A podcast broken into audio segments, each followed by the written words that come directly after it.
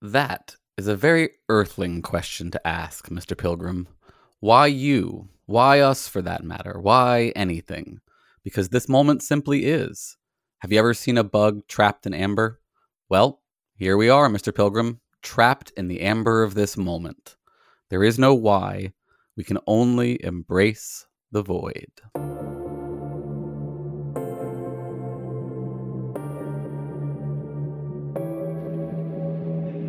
Pathetic earthlings. Hurling your bodies out into the void without the slightest inkling of who or what is out here.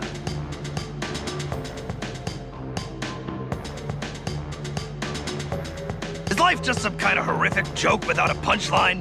That we're all just biding our time until the sweet, sweet release of death?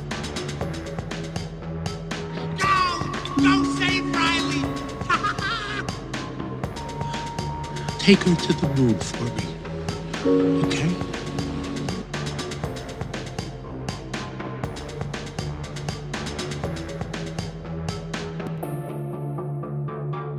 Welcome, friends, to another episode of Embrace the Void, where every week we feel more alien and more ancient. I am your host, Aaron Rabinowitz, and my guest this week is Fredrik Trusohamn, host of the Digging Up Ancient Aliens podcast, where he recently stepped outside of his comfort zone and did a series on Graham Hancock's Ancient Apocalypse series on Netflix. Since I recently also wrote a piece about the series uh, for the UK Skeptic Mag, we thought it'd be fun to have him on and discuss some of that content. So, Fredrik, would you like to say hi to the Void? Hi, or uh, hello. Good. That's great. Perfect. We met at QED, speaking of the Merseyside folks, at the originally at the Skeptic Camp thing on the day before, which everybody should go to if you ever go to QED, and you should go to QED. It's been announced for this year. And we both had fun presentations, let's say. We also got to chat about our shared interests in all things aliens and racism and all all the fun stuff. So before we dive into all of that, do you want to tell folks a bit about like your background and like what particular sins landed you in the ancient alien circle of hell? Yeah, so uh, I'm one of those who uh, saw maybe a little bit too much Indiana Jones and uh, played too much historical games, got into the whole history part, and then uh, decided, oh, Mhm. archaeology is one of those future jobs that's really great to get into. So I went to a little island in the Baltic Sea called Gotland and studied archaeology for four years and a bit of osteology too. And something you come to learn when you're studying archaeology is that when you're at a party or meeting new people, the worst thing you can do is to say, I'm studying archaeologist, because then you will get the classical, ah, so have you heard about X and X? And it's usually something really way out there. And Uh-huh. when you're a student, your first reaction is, wait, what? I missed this part completely. Uh-huh. Do you remember what the first one Um, was that you got or like what were the early ones when you were first getting into it? Yeah, I was uh, back then I had medium sized poodle actually, and I was out on a walk with that one. Okay. and got stopped by Swedes don't really like to interact with other people if you don't have dogs or kids because then it's appropriate to speak to one another. But uh, Sure, I out understand. with the dog, found another dog uh, walker who um, we come to talk, and yeah, I wonder what I was doing. I told, oh, I started archaeology, and have you heard about these Bosnian pyramids? Mm, They are about right. 10,000 old year older than the Egyptians one. And my first instinct was, wait, what? but that was like early on you weren't aware of like what rabbit hole that was going to lead to kind of thing. No, it was way before that. And you had to kind of wing it. Say, mm, yeah, yeah, of course, it can be something. And she brought up her phone. Then I realized that this was probably not true because if you're familiar with the Bosnian pyramid, it's basically a hill that's a bit Mhm. pyramid side if you look at it in the right type Uh-huh. of angle. and she showed us, oh, you're one of those people. Yeah, I need to get going now. And yeah, you ended that, and so it already sort of threw up a red flag for you there. Yeah, and you kind of realize it. Yeah. How often do you feel like folks get involved in this stuff because they see something like that or like some random article about a, a, a giant hill somewhere that might actually be something more than a giant hill?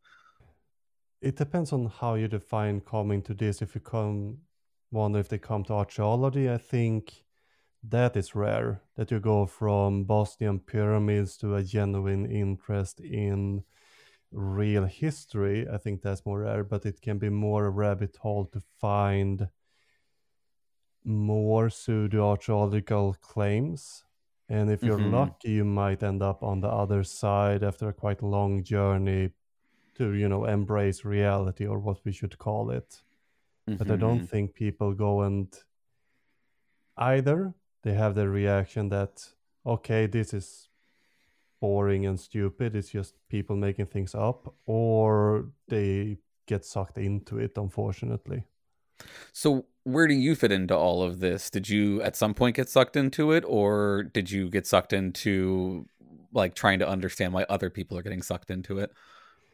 I mean, as a kid, I was, uh, you know, dabbling in uh, religion and even some, uh, you know, ghost and haunted locations and all of that, numerology for a short time period. But then I started to realize that this was pretty much pretend and got more interested in some sort of reality and you know skepticism but how i got into ancient aliens was more of a during the covid pandemic with all the misinformation that was floating around. I was starting to think what i could do to promote you know accurate information. And uh, mm-hmm.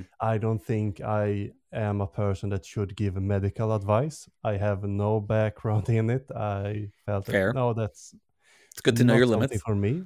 Yeah I, I know my limits. And never be a guru that way, but at least, yeah. Uh, so you went with ancient aliens instead, just because of what connection to like your archaeological interests, kind of yeah, stuff. Yeah, I could use my archaeology background to uh, look into it, and if you i have a idea that if you want to be against something you kind of need to understand what it is about mm-hmm. so if i want to talk about pseudo archaeology i really ne- need to get into it and thought that uh, the tv series might have the best evidence for uh, the alien idea that they preach yeah and i want to talk about you know i want to do some shop talk about your process um, as someone who also you know spends time sort of diving down these various rabbit holes. Um, you know i, I want to talk about how you approach the graham's hancock stuff in particular but sort of more broadly speaking how did you approach the sort of larger project? Was it kind of like you just kind of stumbled into it you started watching the show and talking about it and then sort of refined your process as you went? Did you go in with a specific kind of like structure in mind? How much of the show did you watch before you started like commenting on it? Uh, I didn't really watch much before, and that was part why I wanted to just focus on the ancient alien part because I heard about the show, but I never really sat down and watched one of those episodes.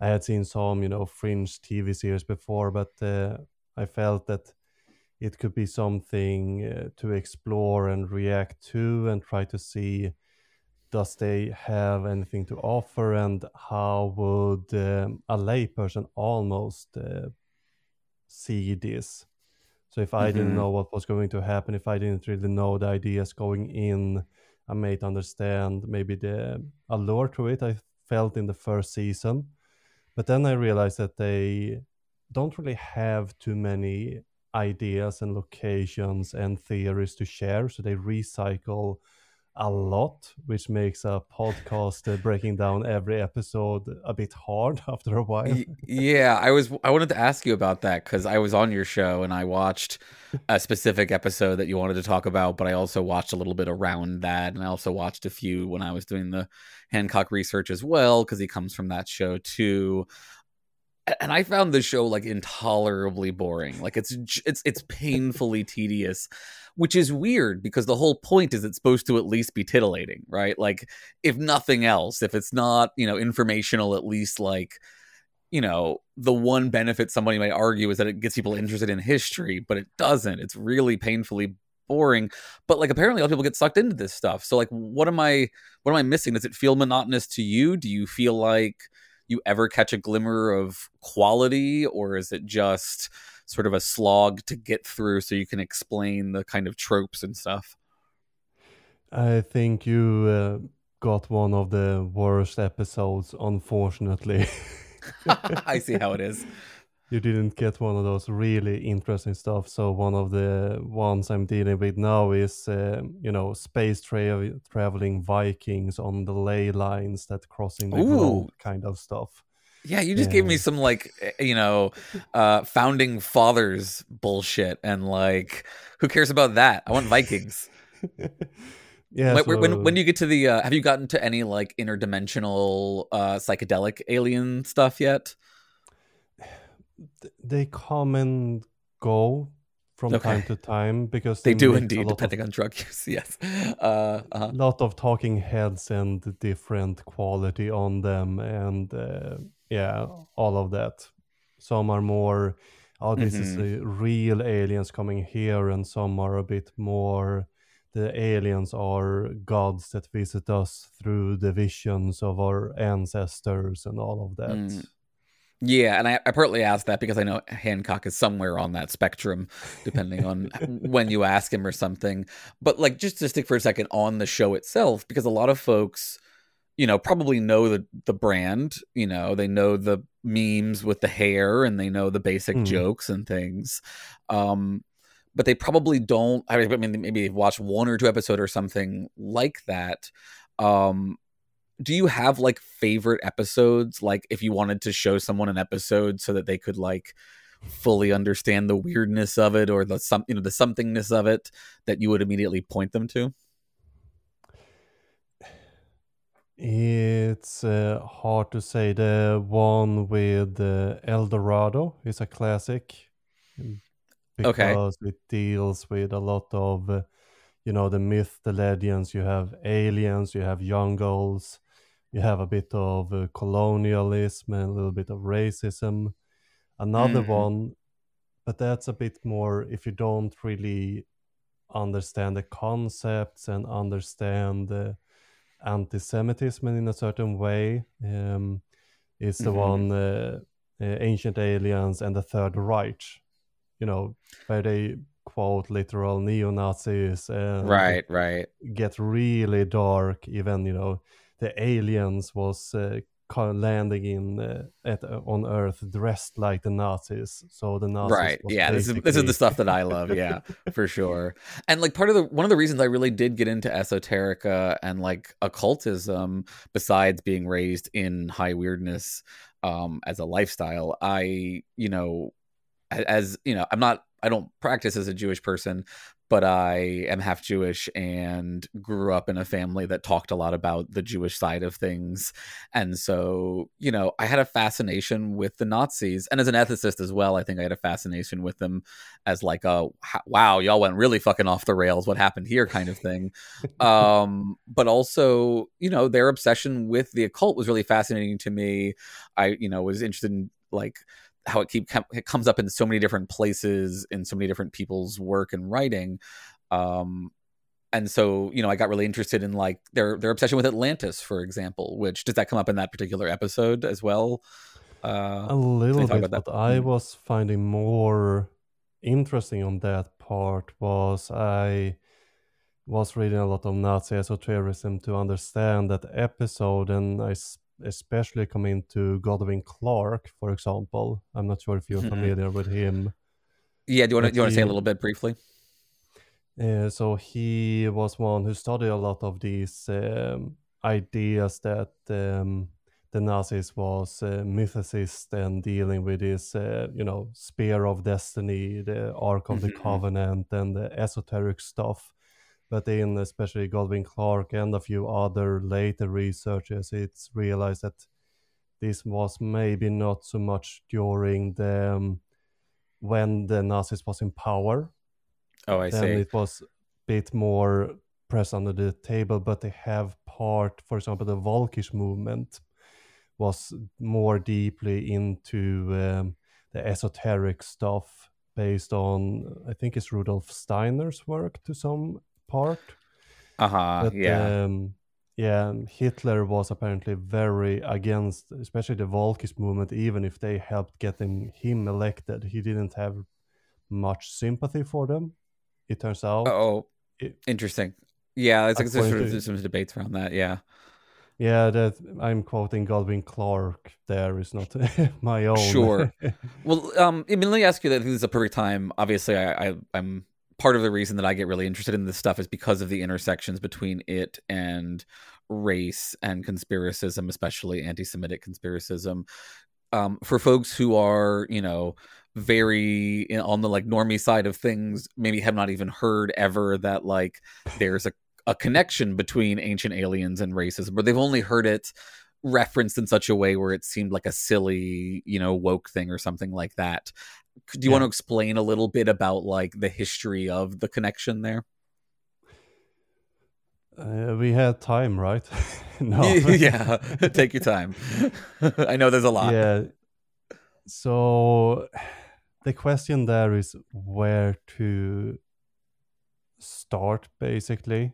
There's a few routes that it takes. Eh, I would say uh, Ignatius O'Donnelly is Mhm. a big influence, especially for Graham Hancock, to say the least, but even the ancient alien stuff. But then you also have the Blavatsky Steiner connection too. Mhm. And then it's somewhat funneled through uh, the deeply racial and uh, colonial science of anthropology and Mhm. uh, all of that in the early 1900s and then through the vienna group um, in the 1950s based on uh, nazis who's really got into the esotericism and then even started to connect the ufo with the nazi movement. And from there it kind of grow to um, the french uh, morning of the magicians. I forgot the author's name something french. Mhm. Mhm. and then you have Von Däniken who read that book and said, I will copy this, but um, Mhm. add a few of my own stuff so the teacher won't notice. And there you have it. So it's all based on this early 1800, 1900 uh, era of science, and especially in archaeology and anthropology, that era is, to say the least, quite grim how they looked and viewed on race and all of that is of course Right. Well, yeah, and so itself one way I've heard it described, I'm curious to see if like you feel like this tracks with your experience that like during that colonial period you have you know um, exploration out into the world where you find a bunch of different groups of people who aren't white christians and you have to kind of make sense of their existence in the biblical world um, Hmm. and you also have you know increased science and and study of the the universe that's leading to sort of the unavoidable question i mean you have you know when we were on when i was on your show we talked some about like the history of possible worlds and other worlds and how it relates to all of these kinds of issues and how that philosophy those philosophy questions go way way back um, but you see a kind of reemergence of them as um, actual astronomy is getting off the Hmm. ground in this kind of way um, and so what you end up having are these ancient alien narratives become like a tool to explain where everybody came from in a way that you know reinforces the colonial narratives and and norms like do you feel like that's accurate and are there some like examples of you know tropes or or features of this material that you could point to to say you know here's how that kind of racial bias is carrying forward even today Uh, sure. So, for example, if we look trying to look at this, explaining how, for example, especially South and Mesoamerica got culture, The Mhm. Spanish colon, real colonialists uh, came in the 1500s, and they start to, uh, especially one chronicle, Geronimo de Mendieta, living 1500 middle somewhere there, who talked about these white gods, especially Kukulkan, a Mayan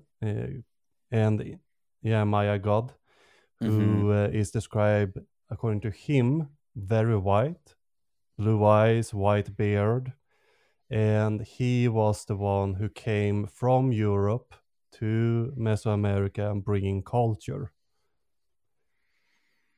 And that's Mhm. how they explain why these uh, primitive people as they prefer to call them had you know these impressive buildings and monuments and stone cults stonework and we see that idea within the ancient aliens but instead of white ancient people sailing across the sea the um, aliens comes down to the egyptians and bring their culture their stonework their language it's always this ideas of a high culture that we associate with monument building and language and uh, Mhm, scripture mhm.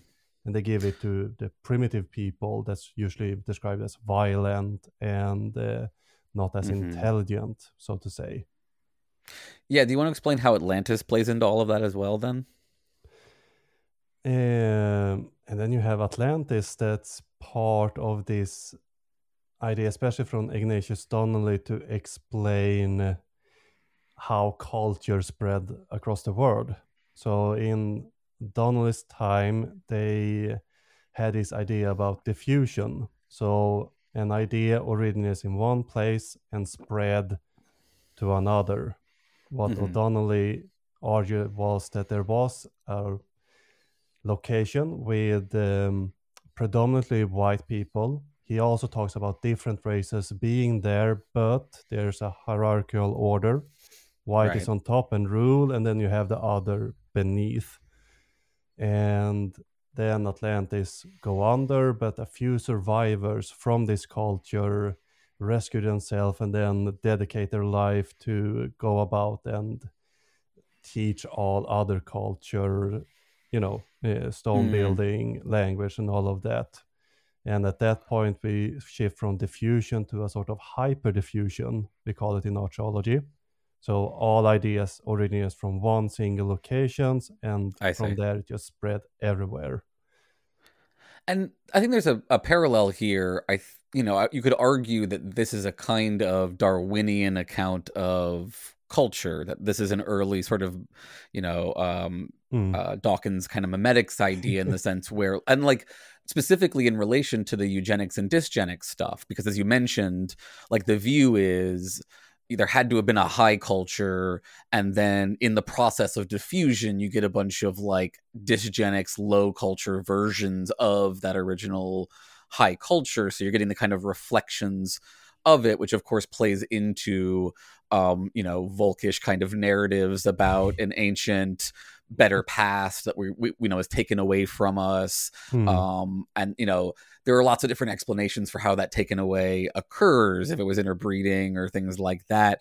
Does ignatius in, in particular say what destroyed atlantis? Was it the jews? Was it you know a mystery or hubris or yeah No, he attributes that to a comet strike where Graham Hancock stole his idea for. ah right okay Mhm. yes i was gonna say sounds familiar Yeah, he copied a lot from Ignatius Donnelly, not always attributing his idea, but uh, if you read the Antediluvian World, uh, you start to realize that a lot is just like Von Däniken copy paste, uh, not really Mm. original idea in that sense. That's interesting because, like, some people when they talk about like the fall of Atlantis, and they, you know, it's not just Atlantis, right? There are like five or six different Shangri-La kinds of places that, you know, get tossed around as the as the source of, as you say, of sort of that hyper diffusion. Um, in some of the stories the destruction is purposeful right it's Hmm. punishment or it's the bad guys overthrowing the good guys or something like Yeah. that or the good guys falling into decadence and so we have to not fall into decadence again or you know the morals get built into the narrative in that kind of way um but so you, you think like originally the story is more of a just like catastrophe as a neutral explanation kind of thing do you have a sense of when the morals get built in yeah But the, the morals originates with Plato's version. He is the Mm, one adding the moral. Then Ignatius come take parts of it as his own, you know, more scientific idea of it. But of course, it's Sure. uh, he wrote that 1880 there somewhere. So of course, it's written in that type of era's science. Hmm And So- Donnelly also stole some of those ideas from another author that was popular in the early 1880s, uh, whose name I forgot to history since he did not as Mm. famous, but um, yeah. And I, you know, this is really stuff that I'm obsessed with, partly because I I'm fascinated by colonial knowledge production, this process by which you know colonial societies justified oppression, exploitation, etc., the racial hierarchies and Hmm. stuff like that. And a lot of this pseudoscience played a role in it. Do you have a sense of like how conscious folks like Ignatius were of that kind of world building as a colonial project or do you feel like they thought they were just doing you know good pure science and you know just so happened that they were also reifying their own worldview into a natural view It depends. As for Ignatius, I've read a couple of his books, and for his time, he seems quite progressive. He wrote a whole book on the plight of uh, Hmm. um, free freed slaves in you know the southern states of the U.S. of Mm, course, it's from a perspective that they doesn't have the same intelligence as white people and maybe need to be governed. But again, he described what they're suffering during you know in the emancipation process and uh, their lack of access to medical and all of that. So he yeah has a duality in himself, but he still has this idea that, of course, white is better, but he isn't really, hmm he doesn't focus too much on that part in his writing, but that doesn't stop this idea to ripple. One example is, for example, are you familiar with um, Thor Heyerdahl? uh, i know the name but not he was a Norwegian uh, explorer and um I don't like that Mhm. word, but amateur archaeologist. And Uh-huh. uh, he sailed uh, a little raft Kontiki from Peru to um, to um, Easter Island hmm and or Rapa Nui as it's originally called. But um, he had this idea of white people or a Caucasian-like people in South America, bringing them the culture. And he associated that with another Spanish myth, Viracocha. Again, white people, beard, red hair, blonde hair. But Heyerdahl isn't really uh he didn't really put too much emphasis on race and doesn't doesn't really appear to be a racist in that sense but his idea about his white people in South America led to, for example, the Peruvian government to deny indigenous people their land back because they used Mhm. his pseudoscience to, uh, you know, uh, deny and again add this colonial idea that white people were here maybe even before these indigenous people therefore we have the right to this land. And i think there right. this type of pseudoscience is actual. There there is the danger that people who want to use these ideas even if the person who created them is from a different era different time and using that type of anthropological language these type of ideas has real world consequences even later even today people go to these books to you know um, hmm de- defend their position and uh, trying to remove rights. Uh, we see that in Brazil, in Colombia, and other locations that they're leaning on these type of ideas. Yeah, and I I think it is worth. I always try to note historically because we think today of eugenics as being a conservative position, but you know historically it was a progressive position because it was a pro science position, and at the Yeah. time, you know, your, your conservative positions were religious, right? They were not interested in that eugenics kind of evolutionary theories. So the people who were into evolutionary theories were going to be more socially progressive, and often they thought they were doing you know, not God's work by like promoting good eugenics science rather than like the previous, you know, what they would have considered woo of that time or something, right? Um, you see Yeah. that sort of carry forward for a while, and like a lot of the like colonialism stuff is, you know, the the white man's burden kind of mentality in that way. Are there any other ways in which you see it sort of come forward in in the content? Do you feel like like what are the demographics of the people involved in this kind of stuff are they you know is are there any people of color involved in any of the ancient alien stuff for example As the writers, they have a few indigenous people from the America, from of the mm-hmm. a few people from different tribes believe in aliens, and I guess that's fair. But other than that, it's very rare that they bring other than white American authors. Maybe a German or two, and of course Swiss uh, Von Däniken, but uh, otherwise it's a very pale. germans are very white. You know that right? They let's are? be clear on this. Oh yes. Please please let's at least agree that germans are white because otherwise you know a lot of my culture's history is very confusing um yeah so and and you know that's an interesting one to me because i've also i did an article for the skeptic mag about the hoteps who Hmm. are a kind of ancient alien subculture. They are very kind of black power black supremacists in a lot of ways and they very they do i would argue do very similar things to what these folks are doing. They just do it for black people instead. A lot of like mythicism around egypt and aliens and genetic engineering of races and stuff like that which we haven't even talked about yet that like it's not just you know dysgenics from atlantis right? It's also aliens showed up and did some weird gene engineering on one race to create another race. Um Yeah. do you ha- are there any like hotep episodes of ancient aliens? Do you ever see those folks showing up you know hotep Not jesus and whatnot? Found, not that I've found so far, and they tend to keep to themselves.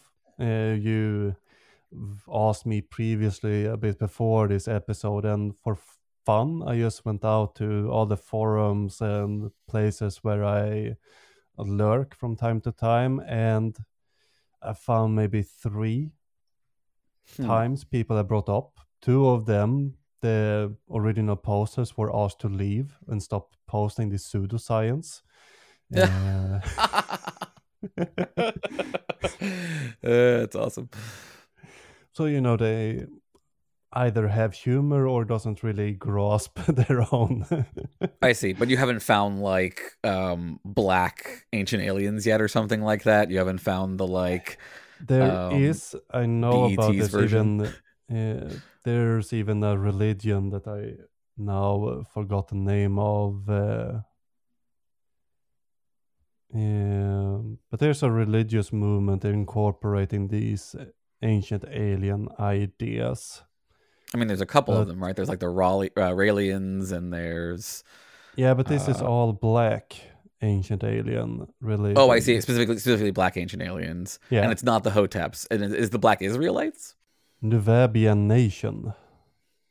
Oh, I haven't heard of that. That sounds interesting. uh, cool. Yeah, I'd be curious to you know find out some more there. But I assume on the show, I mean, how many episodes of Ancient Aliens have you watched at this point? How far in are you? Oh, I finished the first season. That was quite some work.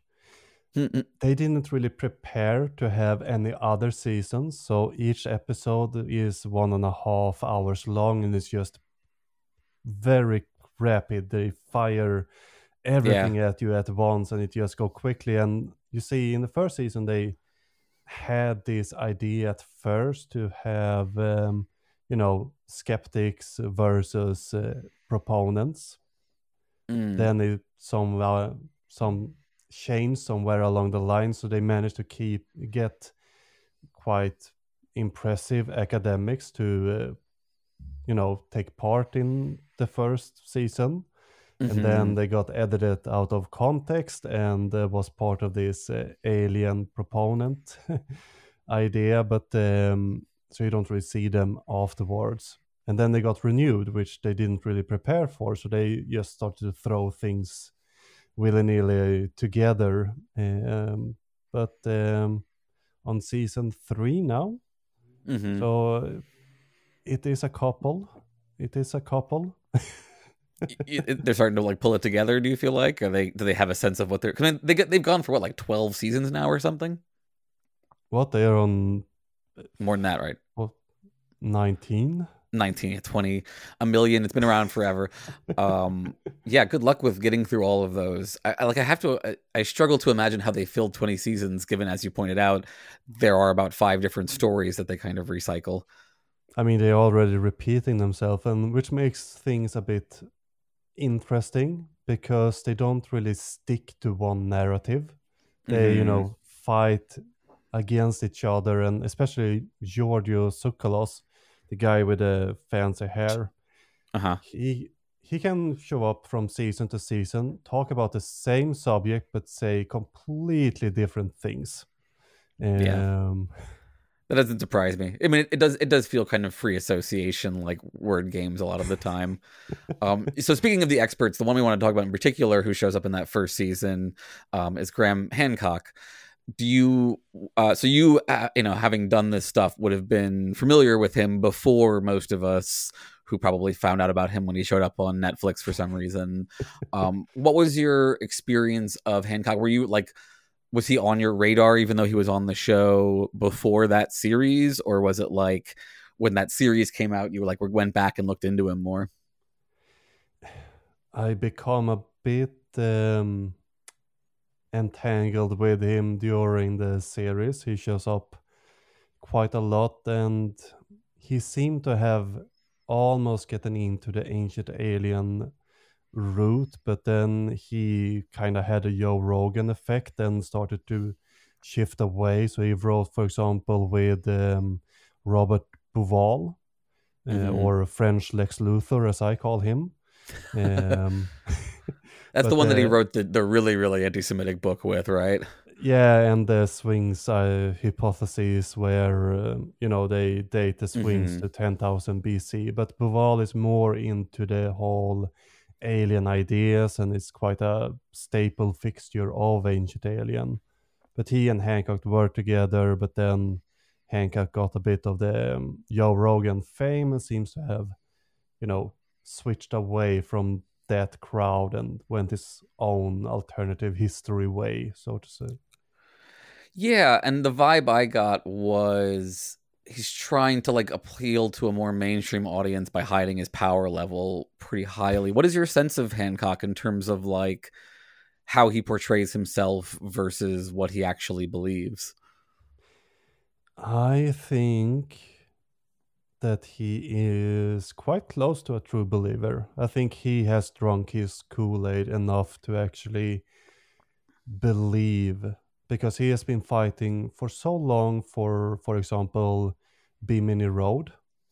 Are you familiar with that? Oh, um, oh, that name does come up because we I think we were talking about this before the show. Uh, remind me though. Yeah, it's um it's a rock formation in the Bahamas on Bimini Mhm. Island, which uh, Hancock argues is part of Atlantis or some road on Atlantis, and is this type of rock that um, can um, can appear on beaches. It's sand and different types of sediments that uh, fuse together in some geological processes. Uh, but um, it's you can find it on different beaches across the world, but here they look quite in a nice row. And Mhm. Hancock claims that this nice row is, uh, of course, man-made. Except if nature is good at something, it's making things look quite strange and awesome. Uh, the Devil's Causeway, for example, very right, nice. right. You talked about these in your patterns and all of series. that. That's where I remember this from. Yes. Yeah. but uh, this is a clear geological feature. Geologists has tested it. You have we have even dated the rock itself since it's sediment. We can date the thing, uh, organic material that's stuck within the rock, and Mhm. all of it uh, indicates that this is um, this is a geological feature, not man-made. But he still argues that it is.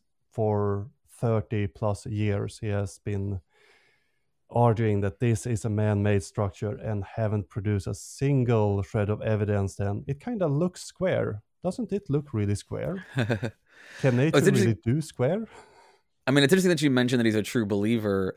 I think if you watched the show and you didn't know anything about him, A, he comes off as very like a straight laced British, like wouldn't you know, like you wouldn't know, for example, that he's been quoted as saying he's been stoned for like most of his life or something, or he does a bunch of psychedelics or, you know, believes in psychedelic machine elves or any of that kind of stuff. Um, he comes off as like very and he also portrays himself as like I'm just a journalist asking questions. Why won't anybody talk to me? Kind of um, shtick. Hmm. You know, what is Hancock's deal? Like, how would you explain to somebody like how is this person? You, you know, you mentioned that he was like pulling away from the ancient aliens stuff a little bit. Um, what is he doing, and like how would you? You know, like, what do you think is his goal here besides sort of just being out here talking about weird stuff?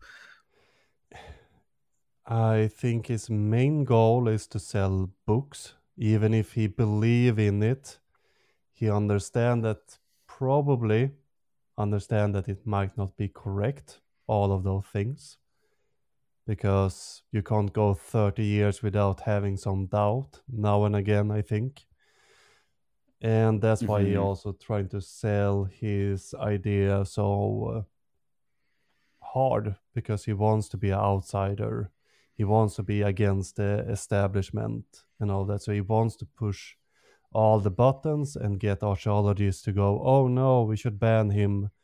That's, you know, like catnip to him because Uh huh. Has he expressed? sales. Have yeah. you ever heard him express any of the more like racisty ancient aliens stuff?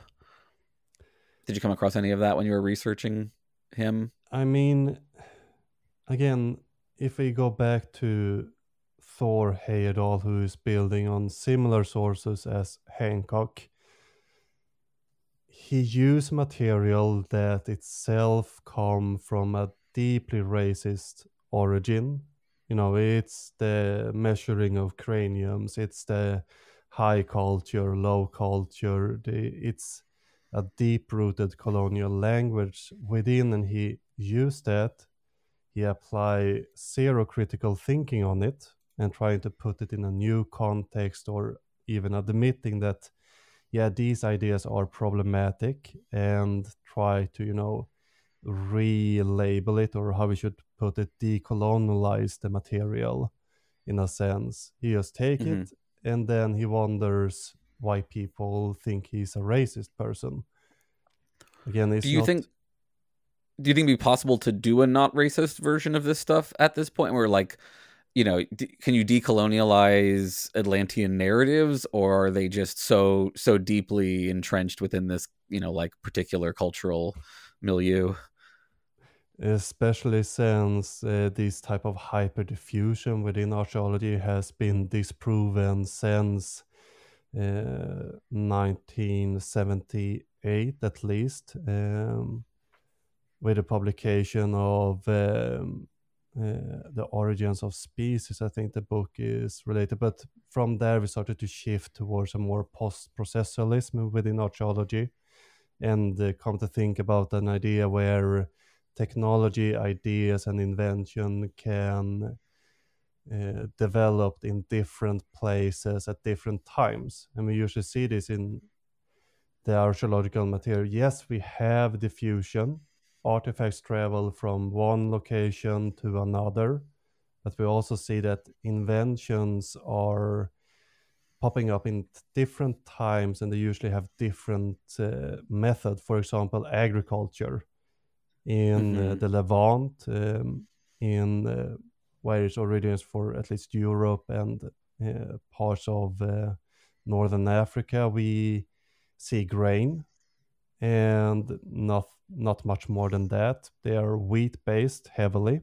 You have wheat rye and all that. But in um, south america uh, and a bit the south you know the texas area we have agriculture but they use a completely different technology and they use different crops. They usually combine maize uh, or corn uh, beans and um, squash because if Mm, you mhm. put these three Right. together you have a very good um, Yeah, the Three Sisters, I think, right, or whatever yeah, it's called. exactly that Um, so, so in terms of harms, right? You have this kind of like this is just scientific misinformation, right? You have this connections to kind of race and stuff like that. Um, you know, what would you say to somebody who's like, well, you know, if you watch the Hancock show, he doesn't, you know, he says there's a little bit of like conspiracy stuff in there, but really he's not going super far deep into any of these kind of weird places. Is it okay for this to just be a kind of fun, you know, some, similar to what I hear people say about ancient aliens all the time, like and this lighthearted fun, like why is it such a big deal just because it has that history or something like that? Do you feel like it's okay to be doing kind of entertaining content for Netflix to be producing entertaining content like this that is also potentially harmful misinformation? I mean, I'm not going to play into his trope and say that we should ban it, uh, but um, Uh. uh, at the same time, why would we waste resources and maybe even get people misinformed from the start? I think that's, you know, robbing some people to actually learn about their culture or other people's culture and understand their role as a human in history. If we remove you know what's true and what's not from them and present them a false narrative. But it also leads to real world consequences that you know natives don't don't get their lands back people Mhm. still rely on these type of works to justify you know uh, their racial belief even if the material itself is lacking it because it have this white people Mhm. and then you have for example in Gunung Padang in Indonesia that was a state sponsored excavation actually Graham Hancock never mentioned this in his show but they destroyed quite a lot of the site with their excavation methods because they were excavating to prove uh, that this was a real world pyramid that was older than 10,000 years, no matter the cost. So they excavated with poor documentation, poor uh, methodology, and just went loose 500 soldiers with access basically on the site.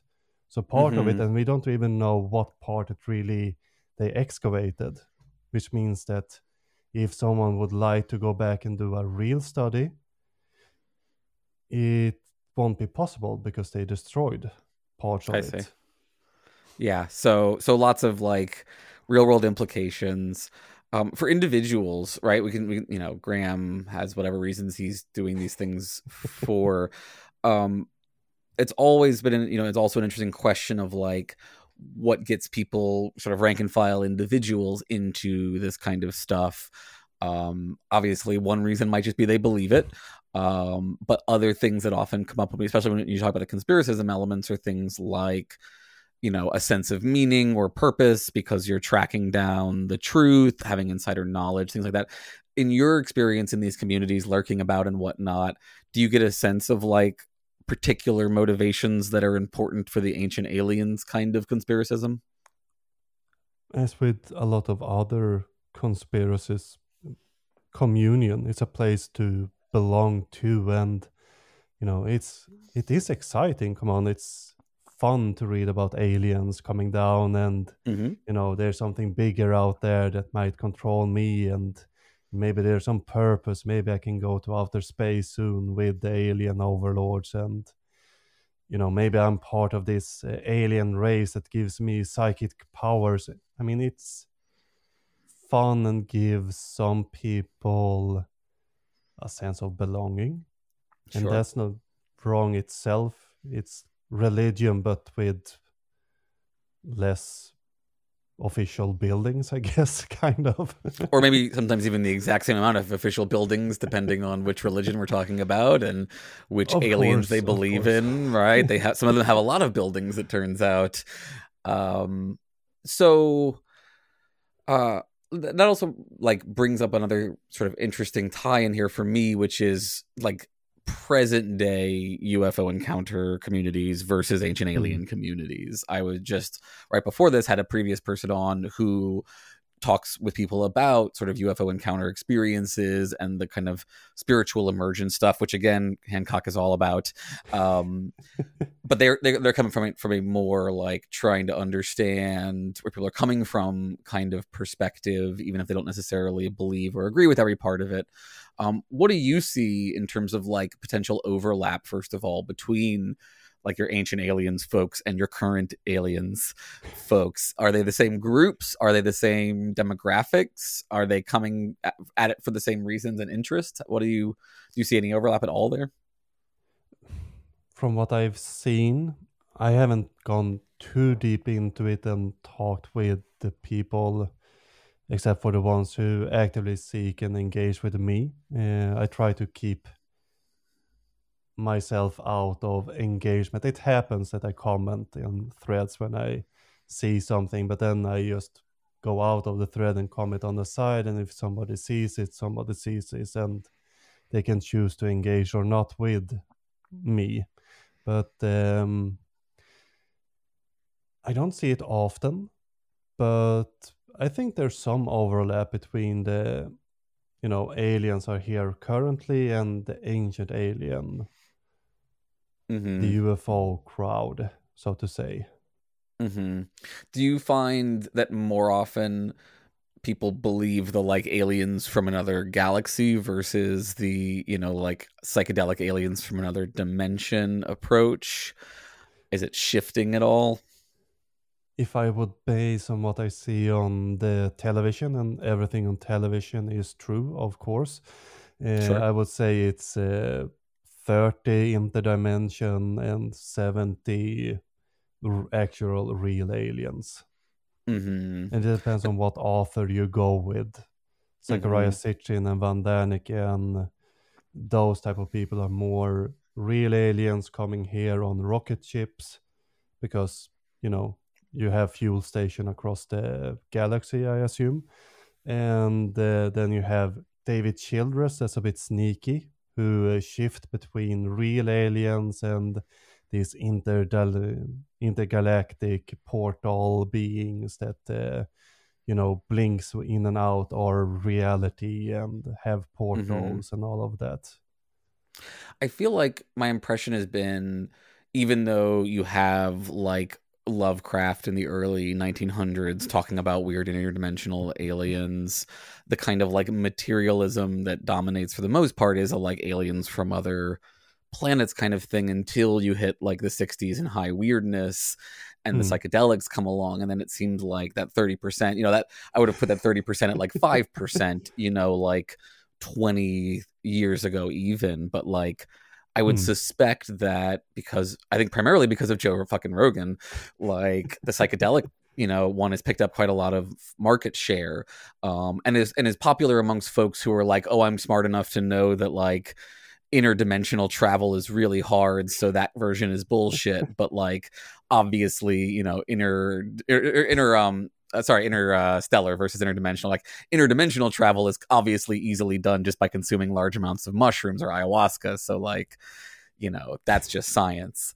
Um so yeah i what would you we're getting a little short on time. Um do you have any sort of recommendations for if you're someone out walking their poodle and someone is like hey have you heard about these ancient aliens?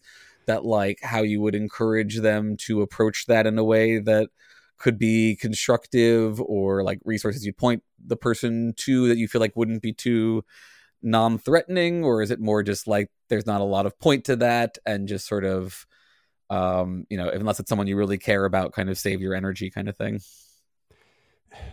It's it depends on what your goal is. I don't think you will be able to turn someone that you meet on your dog walk. You might be able to question them, uh, but I think a more relaxed approach is best. Don't really go hard in and yell at them that they are stupid and part of the sheeple, but listen hmm, and then ask a really hard question and maybe or rephrase it if you say that this type of stone masonry isn't possible without modern tools how do you explain the stone masonry we see during the renaissance or uh, the gothic uh, churches in england and then they start to think okay they could do masonry that's really freaking awesome during the renaissance why wouldn't they have been able to do it earlier with the same tools? You know, Mm. flip it, ask Mhm. questions to make them think, and hopefully they will bite and maybe start to question the rest of it. Uh-huh. And the flip side of that one this will be the last question, then I'll, then I'll torture you some. If you could have your way and one of the th- weird things you've, you know, theories you've heard turned out to actually really be true, is there one in particular where you'd like, I would prefer that one to be the case, please? That the pyramids are wireless charger. I knew where you were going to go with that, but I was happy with where it went. That was very Mad Libs, but good, good choice. Uh, wireless charger. So, like, if I put my cell phone on the pyramids, they'll, it'll charge. Yeah, and or your spaceship, or you know, will make Oh, uh, you know the battery airplanes a lot um, quicker to charge. They don't even have to land; they can just So it's like an alien Tesla station, basically. yeah. Basically, that's their theory for why the pyramids exist all over the globe. It's you know wireless. do they have to come and like land at the top of the pyramid like a dirigible and like No, can be, refuel you just up in know, space and they just shoot the laser? Yeah, Okay, right. Space laser. It's always a space laser, right? If Marvel teaches us Oh. anything. space lasers. Space lasers are the best. It's the best, right? It's the best there is. Okay, well, this has been fun, Fredrik. Unfortunately, this means I now have to torture you. Um, so this is the enlightening round. Enlightenment comes from within. And we are back to real or not real. So, for folks who are not familiar, I am going to give you a list of things, just 10 things, and I need you to tell me are these things real or not real? Those are your only options. You cannot hedge, right? Just real or not real. Ready? I can't call a You can't? friend. Nope, 50-50. nope. There are no support lines here. uh, it is just you and the void. All right. Are you ready? As ready I can be. Okay. So I have to go back. I always have to check, first of all, do you think that anything is real? Something has to be real. Okay, great. So let's find out what's real. Um, first thing bodies, real or not real? Bodies is real. Okay. Minds, real or not real?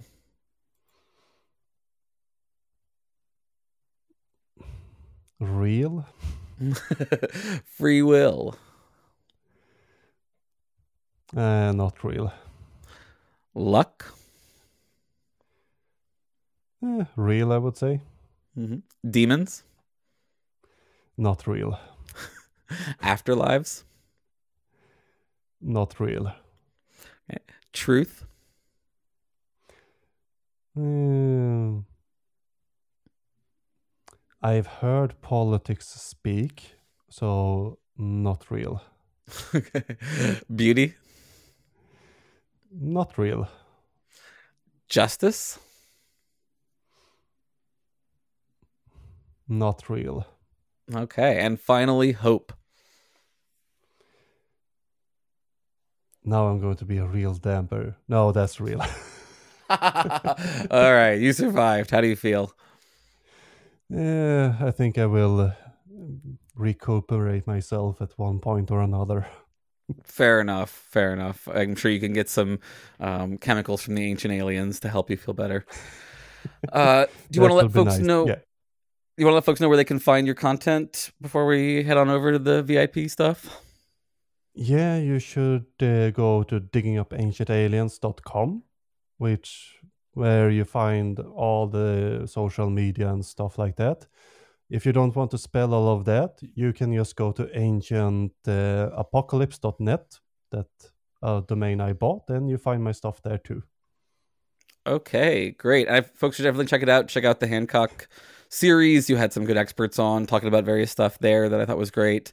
Um, thank you so much for coming on, and thank you, folks, for listening. And if you'd like to hear some more weirdness about aliens and Jews, um, head on over to Patreon slash um, Embrace the Void and you know join us and come hang out some more. Um, but otherwise, thanks very much, and we'll catch y'all next time. As a human, I was ill equipped to thank you. But as myself, you have my everlasting gratitude. Thanks again to our listeners and patrons who make this show possible. Thanks to our new monthly voidlings, James H. Hart and Cheesy. And I'd like to thank our top tier patrons, our Archon level patrons, give to modestneeds.org, then visit deepfakestop.com, Alex Beneshek, Serious Inquiries Only, Lawrence Shielding, Dude, Fix the Vote, Big Easy, or uh, a wise in once said, "You can't be neutral on a moving train." And Jesse Rabinowitz and Brenda Goodman, and all the thanks to our Archduke level patron, Big Easy Blasphemy. If you would like to support the show, please check out my other show, Philosophers in Space. And while you're at it, uh, check out my co-host Callie Wright's Queersplaining podcast. Um, you can also check out our wonderful editor Louisa Lyons's Filmed Live Musicals podcast and leave them all a five star rating and a review on your podcast app. You can follow me on Twitter at ETVPod or email me at voidpod at gmail.com. And if you notice a small void growing within you, consider supporting us financially at patreon.com slash embrace the void. Just $4 a month gets you early access episodes and bonus VIP content. Most of all, no matter how alien it seems, you are the void, and the void is you.